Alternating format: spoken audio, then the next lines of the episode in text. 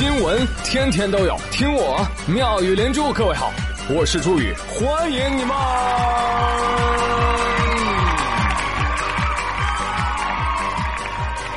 谢谢谢谢谢谢各位的收听啦！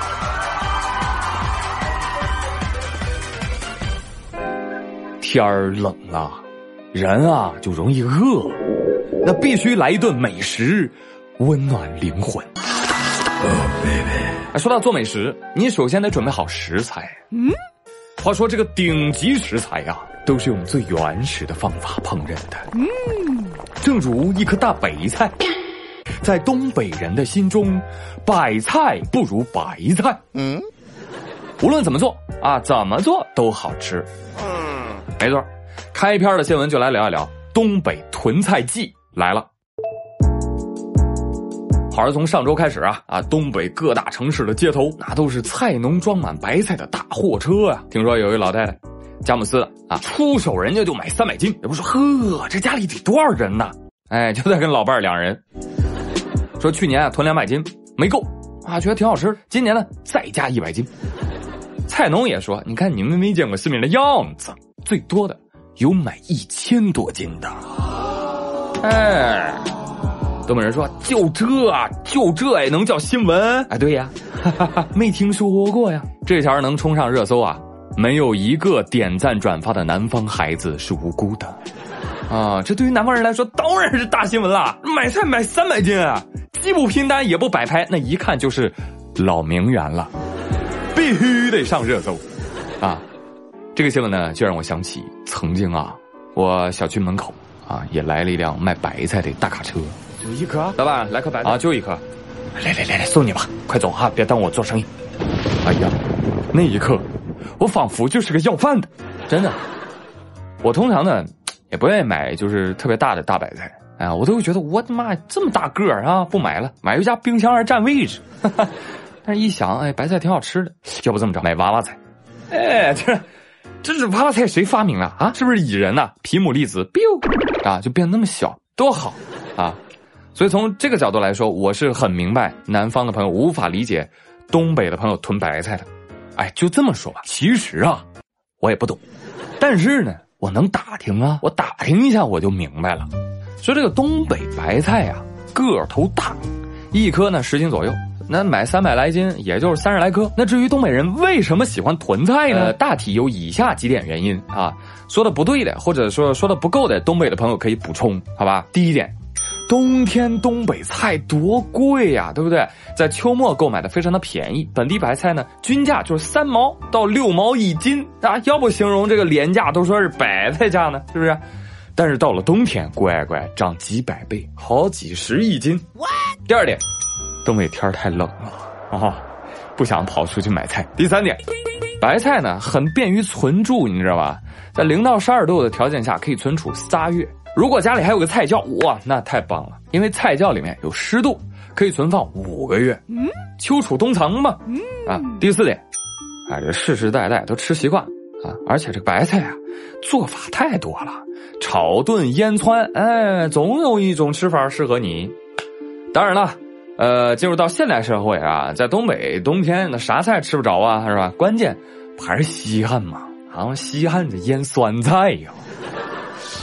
哎呀，这个消息怎么才能偷偷的让韩国人看到呀？他们要是听说了，怕是已经馋哭了吧？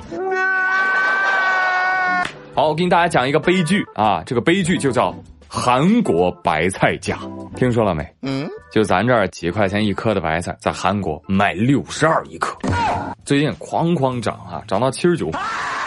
韩国人说：“哦，我们是在吃金菜吗？思密达。”韩国媒体也感叹：“哇哦，简直就是在吃钻石啊！”我想想也是啊，七十九块钱一颗，哈哈，这放东北得买多大一堆白菜，是不是？啊，那韩国人要来咱们村转一圈，那估计我们村人人都在福布斯排行榜。好了啊，现在开始对韩喊话，韩国的朋友们，短短半个月，你家白菜贵的话题就已经混了俩热搜了，到底想干什么？要买白菜就掏钱嘛，卖惨也是不打折的哦，一车只要七十九，快来进货吧！真的不要问啊，不要问为什么要囤，好吧？要买就现在，真的，这不就跟双十一一样吗？对不对？你你问你女朋友，你买这么多干嘛呀？呃，我也不太知道，嘿嘿嘿，但是它打折呀。马上双十一了，朋友们，此时此刻打开淘宝，搜索“兔省送红包”，兔子的兔，省钱的省，送钱的送，红包的红，红包的包，啊，兔省送红包可以领取双十一专属红包哟，每天可以领取三次哦。还有还有还有，公众号 A P R 三五零的关注起来，好吧？网购的时候链接发他再下单就能省省省啊！淘宝、京东、拼多多均可使用 A P I 三五零。好，说回我们的新闻啊，您看，平时呢你也不觉得粮食蔬菜是好东西啊，一旦紧缺了，就如黄金般珍贵，所以提醒大家珍惜粮食哦。是请珍惜自家粮食啊，别人家的粮食是轮不到你来珍惜的，好吧？最近江苏泗洪有一居民报案说，说我们家晾晒那玉米啊被人给偷了，而经过民警调查，很快将嫌疑人刘某抓获。交代，怎么偷的你啊？你作案工具呢？没有，那你用啥偷的？用手。你用手偷走了一千两百斤的撒玉米粒儿啊？啊。因为没有工具，我连偷了三个晚上，我硬是捧了两千四百多趟。哎呦，两个字佩服啊，大哥！一晚上八百趟，我天，愚公听了都不敢说话了。来来来，您来我们看守所啊，我们听您好好唠。哦，对了，咱俩啊加个支付宝好友啊，我想去您那儿偷点绿色能量。目前，警方已经将追回的赃款交还给了居民，而刘某呢，也被依法采取刑事强制措施。